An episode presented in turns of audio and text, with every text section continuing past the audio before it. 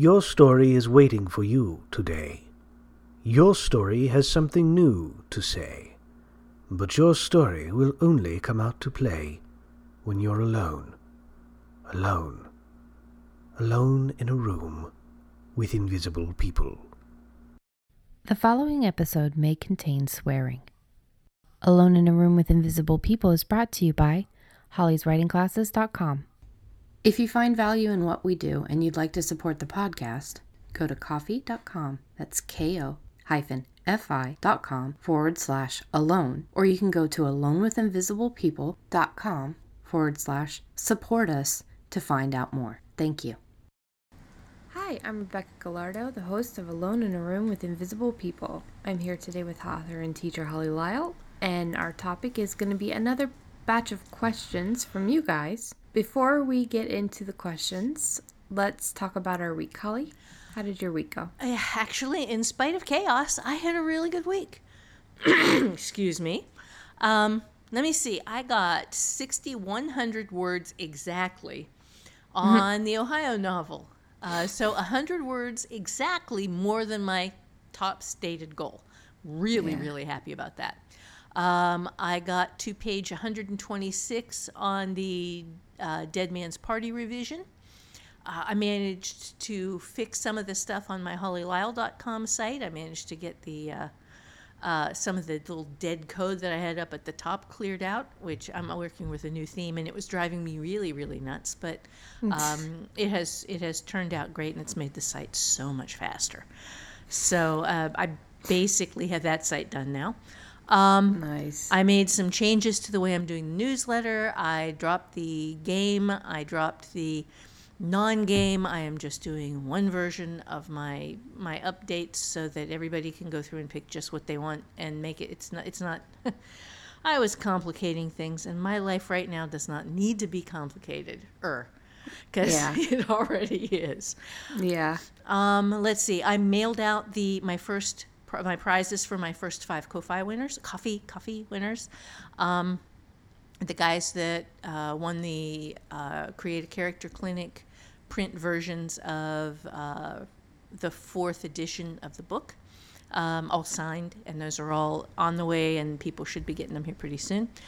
Um, I did consulting work for uh, a guy who is going to remain nameless, but who hired me to help him figure out how to make his series better. And I'm very excited about that. And I worked on the how to write a novel bonus, the um, uh, how to turn a novel into a series uh, final bonus for that course.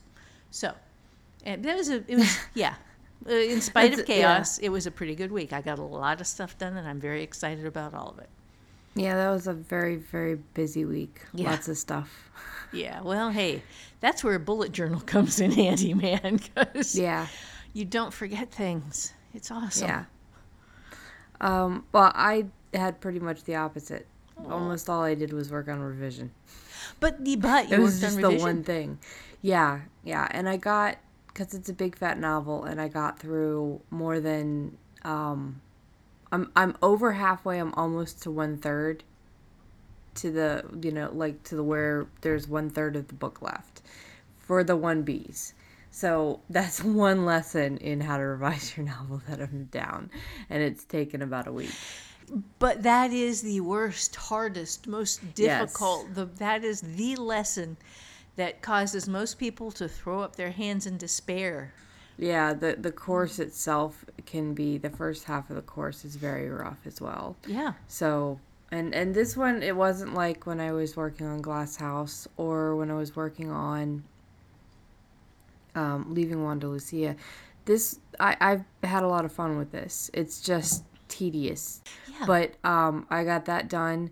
And uh, I worked on our site too, actually, the Alone in a Room with Invisible People site. Cool. So a little bit, and um, found out that we both have a thing called visual snow. Oh my god, I forgot about that. Yeah.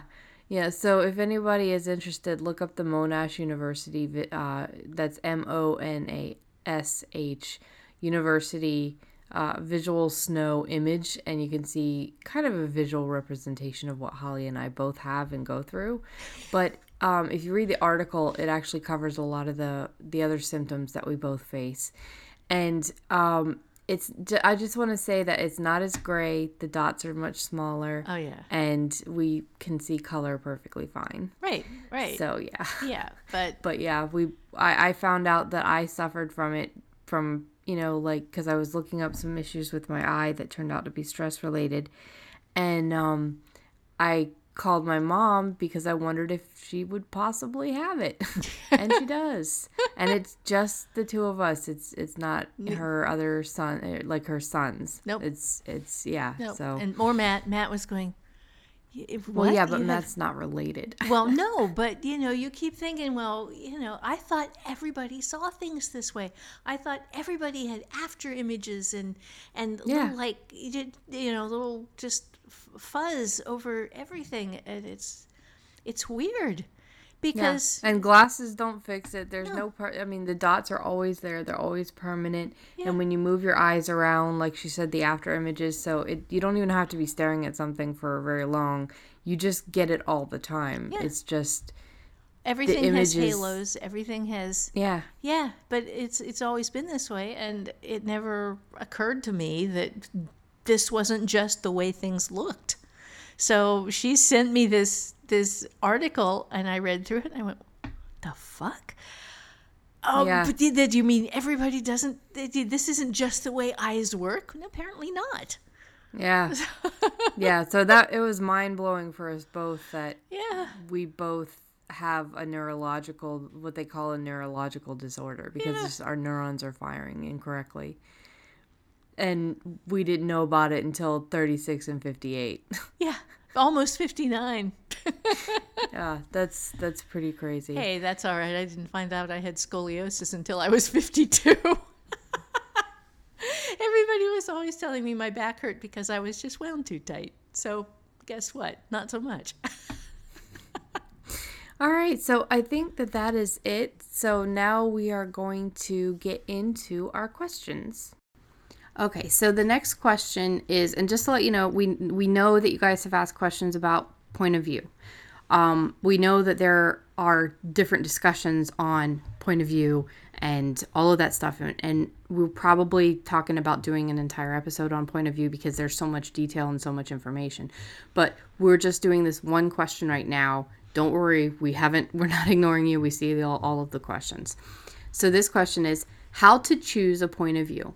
I feel like I want to do omniscient third, but that's hard to do well, quote, and quote, not done much anymore, unquote, and quote, not popular with readers, unquote. I can't do first. It's way too limiting. And third isn't working. I keep head hopping. Third close. Oh, sorry. And third close isn't working. I keep head hopping. Okay. Um, so I am going to, um, first off, come at this from the point of view of a proud tool user and tool builder. Uh, I started learning how to use tools when I was a little kid and how to design and build my own, and I have been doing it for the rest of my life, and my classes are tools.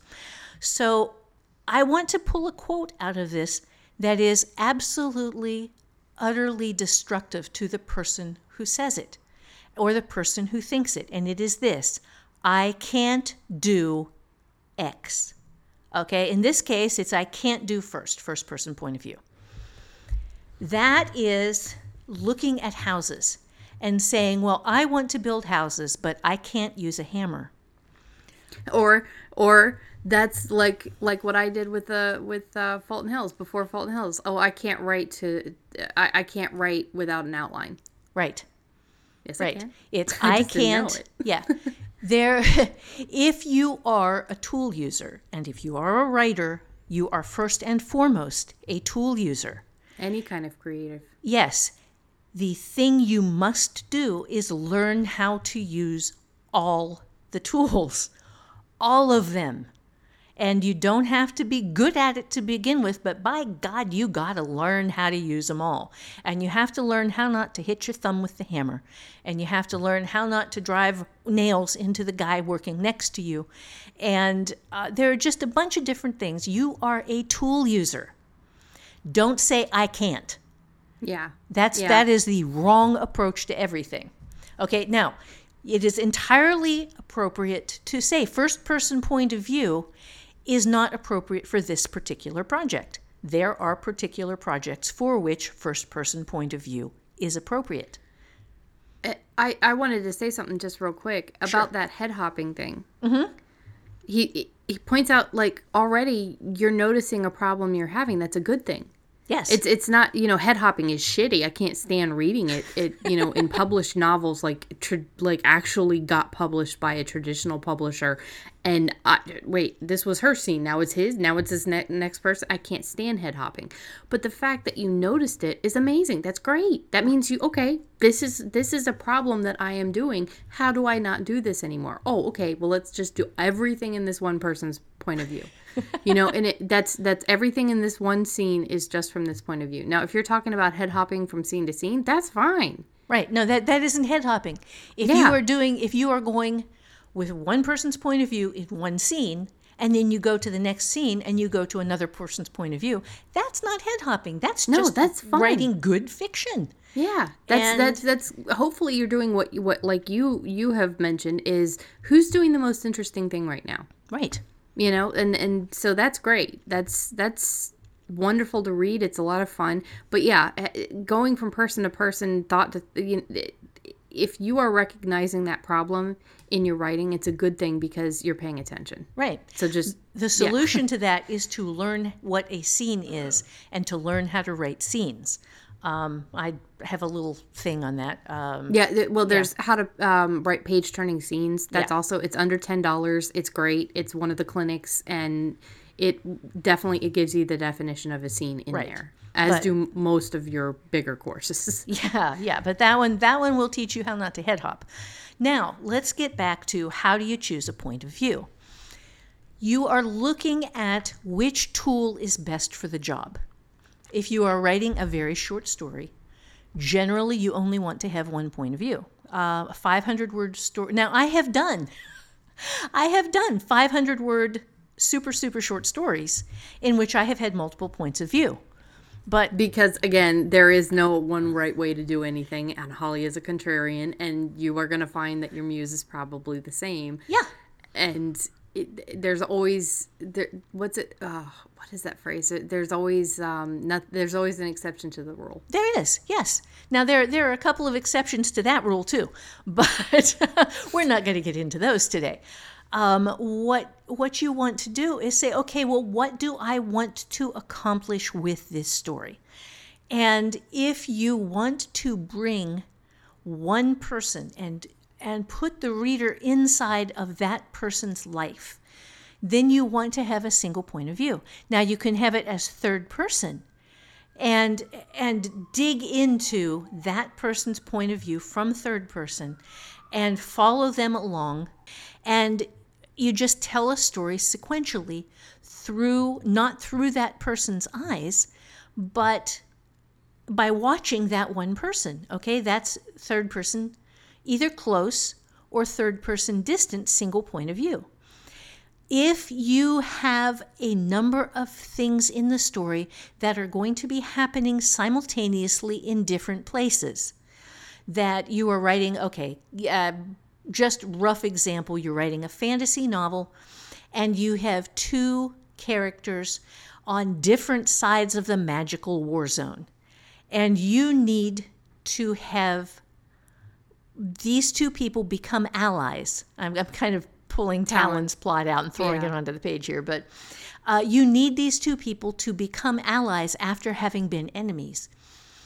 Then you have to have those two points of view.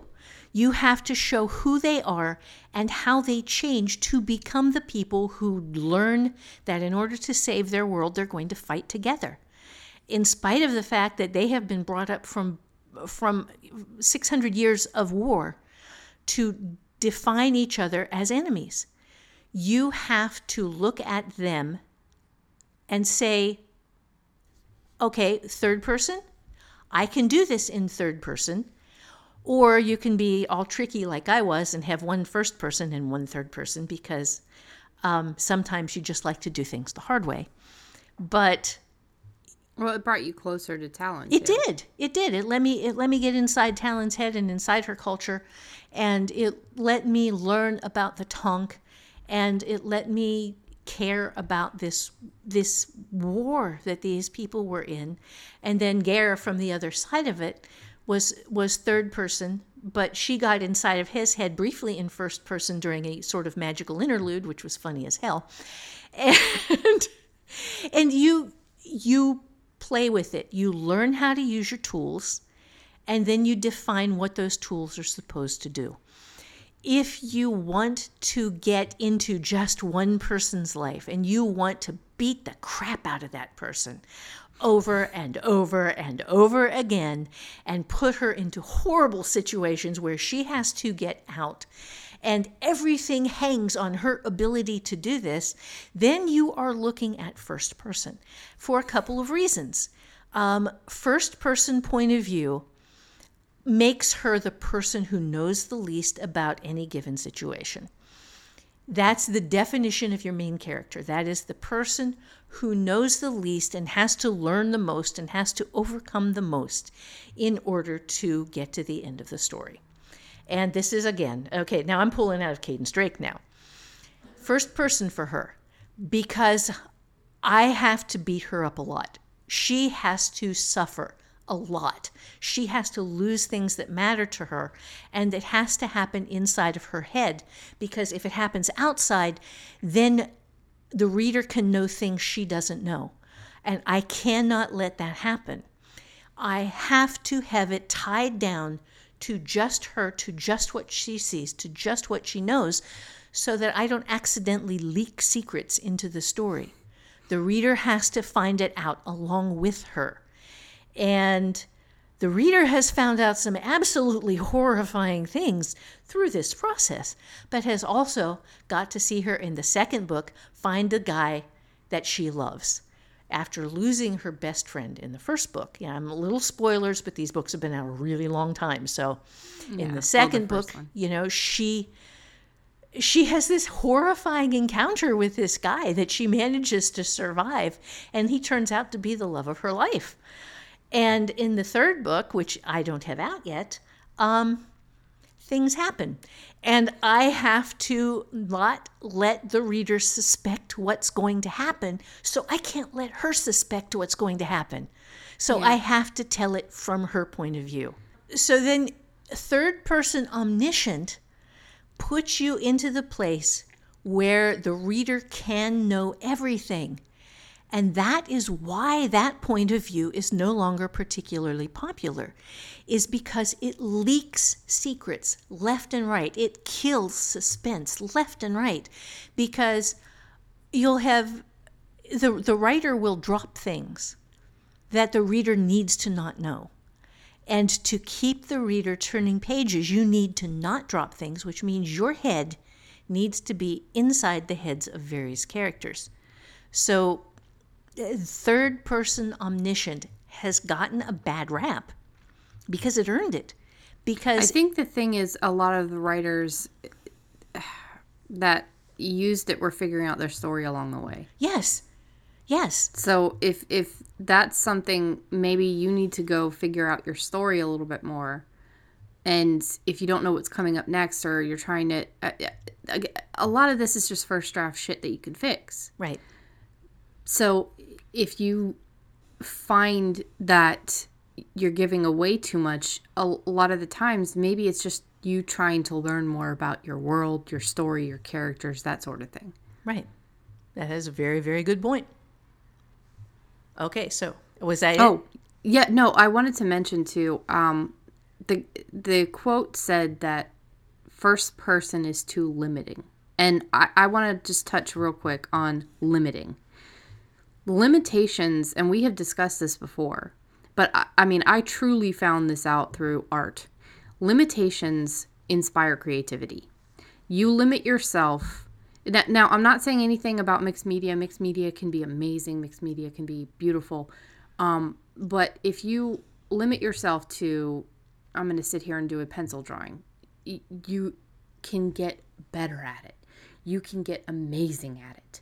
I'm going to limit myself to acrylic portraits. You can get absolutely amazing. When you limit yourself to something, you push the boundaries of those limitations. You find ways to work within those limitations that can become impressive, like Holly has done if you have read the Cadence Drake series. She works with those limitations. Limitations are not a bad thing. So whenever I hear something somebody say something is too limiting, uh, it, it does bother me a bit because limitations are a good thing. Limitations with the within a first person is a good thing. You know, limitations within third person is a good thing.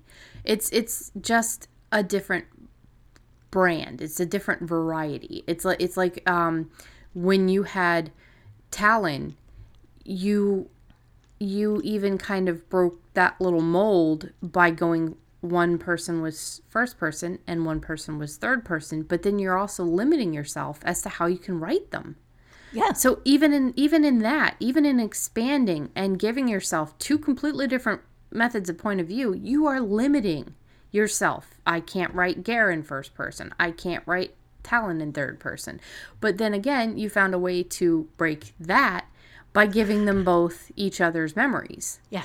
So In just that was- one tiny little bit. But yes. yeah, which I always thought was a really cool part. Um, limitations, you can grow within limitations. It, it, it, it's like plants have limitations, and when you stick to those limitations, they grow better. you know, you, you can't stick every single plant out there like a succulent in the sun in the in you know uh, middle of a drought and have them all succeed. You can't stick succulents out in torrential downpour every day and have them not get waterlogged and die. Limitations are part of life. And the paradox of choice, I think, is what this person is going through right now. I think a good idea if you are going through the paradox of choice is to write out scenes, to test scenes, to sit down and figure out how you find your character or how your muse connects with the story the best through the different points of view. I think that, that that's a good little exercise that not little as in pedantic or anything like that. It's just it's a good s- small exercise to sit down and try out. Yeah, writing practice. You need it. You need to try all the different things. You need to know how to use every single tool in the toolbox. And if you are going to do this, even just for yourself, you cannot say, oh, that's too limiting. You say, no, no, that is awesomely limiting. Let me discover what I can do with those limits. And then you push the shit out of those limits and you discover exactly what you can do and why those limits pay you in a different way than a different set of limits. Having no limits at all just means that, that having no rules. It's like if anything can happen, was about to nothing say that. matters. Yes. Yeah, I was about to quote Jim Bain. Yeah. Yeah. So because that it's the same thing. It's it's absolutely the same thing. Limits are a wonderful thing. Yeah. You just have to learn to embrace them. Yes, exactly. Okay, and I think that's pretty much it. Okay. On so that. to the next question. One Yeah. second. The next question is sometimes they're fantasy creatures, aliens, or most recently dinosaurs, in the case of the children's stories I'm writing. How would one best describe these creatures in a way that the reader can clearly envision what it looks like, behaves like, without bogging the reader down with exposition? Okay, this is one of those fun questions because it's tricky.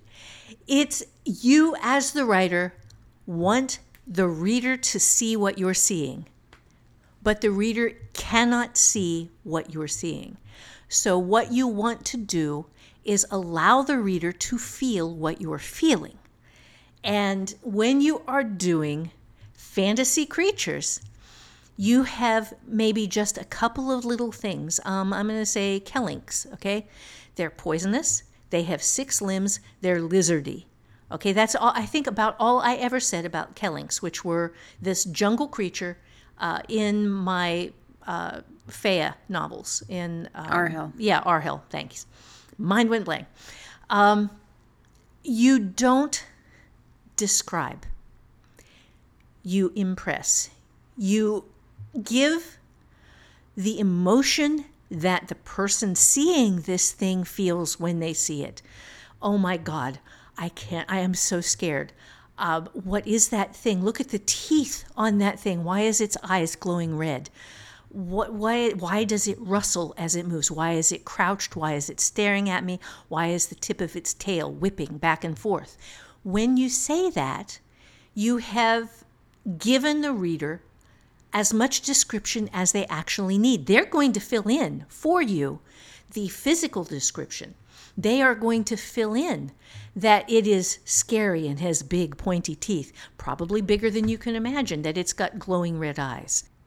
So the reader is going to see what scares the reader rather than what scares you. And this is what you want. You want them to have the emotional reaction to your writing that is not dependent on, on a pedantic description, on, well, uh, this has uh, 34 scales per side in, in non sequential rows, and each of the scare, scales glistens with iridescence, and uh, it has complicated spinal ridges poking up from the back. And I have drawn lots and lots of pictures this thing, so it is very important for me to make sure the reader sees exactly what is in my head. And that's a mistake. And and when you start doing these complicated long descriptions, you are killing the reader's imagination. You are killing this telepathy between you and the reader that is this emotional exchange, brain to brain, of this scares the crap out of me. Therefore, if I am scared and I am writing it scared, my telepathy is going to extend to the reader who is going to be scared because I'm scared. Yeah. Um, and I, I think it's important for you as the author to know what it looks like and what scares you and what terrifies you. Mm-hmm. But what terrifies you isn't always going to be what terrifies the reader. Right. So it, it's important to not go into too much detail. It's the same thing when it comes to people. Um, you could you don't need to give a, a really long description of what the people look like. A lot of people don't even care what they look like on the cover because it's not what they look like in their head. People are going to create in their head their own super frightening version of whatever it is that you're trying to create to scare them or super cuddly version of whatever it's describing something really cute can take just a couple of words and their image in their head is going to go exactly to what they think is cute which makes you a better writer in their mind because you just hit their buttons. Right. It's like oh my god that is the cutest fucking thing alive. I love it. But it doesn't look anything like what it looks like in your head and that is okay because you hit the you hit the important parts and now they love this cute little fucking thing. Right. The important parts are this. You want to convey your emotion. You want to give them an impression you want to give the thing an action. It is doing something. It's not a static thing that is there. It is this adorable little creature that is waddling toward them and and just kind of and and just all cute and bouncy and adorable. Um, you want to include sensory input, the sounds it's making, uh, the smells the feeling of it when you touch it. Is it soft and furry and fluffy? Is it hard and cold and scaly? It's, yeah, like like the movement you were talking about. That right. that that creepy lizard thing. It the slithering sound. Yeah, that that creates a primal reaction in most humans because there, there's a primal not fear of snakes but it's it's just a primal reaction to the sound of slithering because that targets in our mind danger. Yeah. You know, outside it could be snakes, it could be uh, alligators, it Low could be some growls. yeah. Um, yeah, uh, a, a sort of cough kind of thing, but in a very low register. Things with lower register sounds are generally bigger. Uh, so if it's something with a deep, dark, growly sound, that's a lot more scary than a tiny little squeak. Yeah. Yeah, and that that that defines your genre a lot of times. Like if mm-hmm. it's let's say it's a troll and it has this deep cough, then you could be writing some next action adventure fantasy thing. But if it has a funny and it's this gigantic huge fucking troll and he goes I I think it's pretty clear you're writing a funny scene. One and it could be a fantasy fun. Yeah. Yeah. Be, but it's it it's Unless little- it's a, a falsetto castrati to- troll with a bad attitude, in which case, but it's still funny. yes, well, That's yeah. that's the point. The fact that this big gigantic troll talks like you know uh, Fran Drescher, or you know what I mean. It's yes. so Yes. your small little details like that already just just these tiny things that Holly has mentioned already are setting up this this feeling. We're having impressions of our own scenes that we're creating from tiny little sensory details. And and let me note also that you can play with that as the writer in really truly wonderfully evil ways. You can give something a tiny squeaky adorable appearance and soft furry cuddly little things and when it gets up to its victim it grows 4 inch long fangs and leap and it expands to 10 times its size and eats Yes. them. Yes. Two, So- two things I want to show. Joe used to be terrified. Joe is um, uh, my youngest brother. He used to be absolutely terrified. He loved Galaxy Quest, loved the movie. One part he would not watch is those cute little things that when they land on the planet, do does it do it? Does it even have air? Do you know? Like I love that freaking part. But Yeah. they get to the planet and there there are these cute little things and one of them is hurt and oh I want to go help them I want to go save them and then they turn into these vicious cannibals basically because they're killing and eating their dead or or they're wounded They're and they wounded, these- yeah. yeah they have these gigantic freaking teeth and it scared the shit out of Joe the other the other thing to mention is the one in um, Jurassic Park when the big guy Newman from the Seinfeld show Yeah. um from Seinfeld when he is you know crashed and he's trying to find his way somewhere there is a cute little kind of animal that walks up to him it's not super cute but it's kind of cute and it and it's looking at him weird and it's squeaking and making little you know noises or whatever and that thing turns fucking terrifying when the fins come out and Yeah. rattle And then And it, it hisses. poison and blinds him. Yes. Yes. Yeah. That that is a good example because especially for me as an animal lover, I was like, "Oh my god, it's adorable. Oh my god, I love it." And then Jesus fucking Christ, I would have died. Yeah. So so you play with emotion, impression, action, and sensory input. And and you hang on to all of these things, all four of these things, instead of a stiff, firm, fixed description. You allow the reader to follow along with you, get emotionally invested, gain an impression that you want them to have of what this thing is.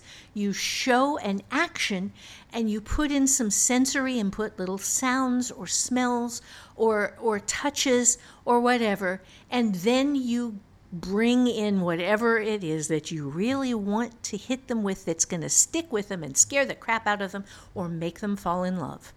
Yeah, because it can be vice versa. It can be this big, tough, scary looking biker dude with a low voice and he's got scars and blah blah blah. And then he's a teddy bear. Yeah, it could You be. know? It could be some sort of a, a an alien bear thing, a monstrous, enormous, scary ass thing, and it it comes up to the the character, and it's growling, that's low growl, and the ground is shaking because it's so big when it moves, and then it flops over and puts a paw up in the air, and you see a thorn in the paw, and the character gets to pull the thorn, and then it is that character's best friend forever.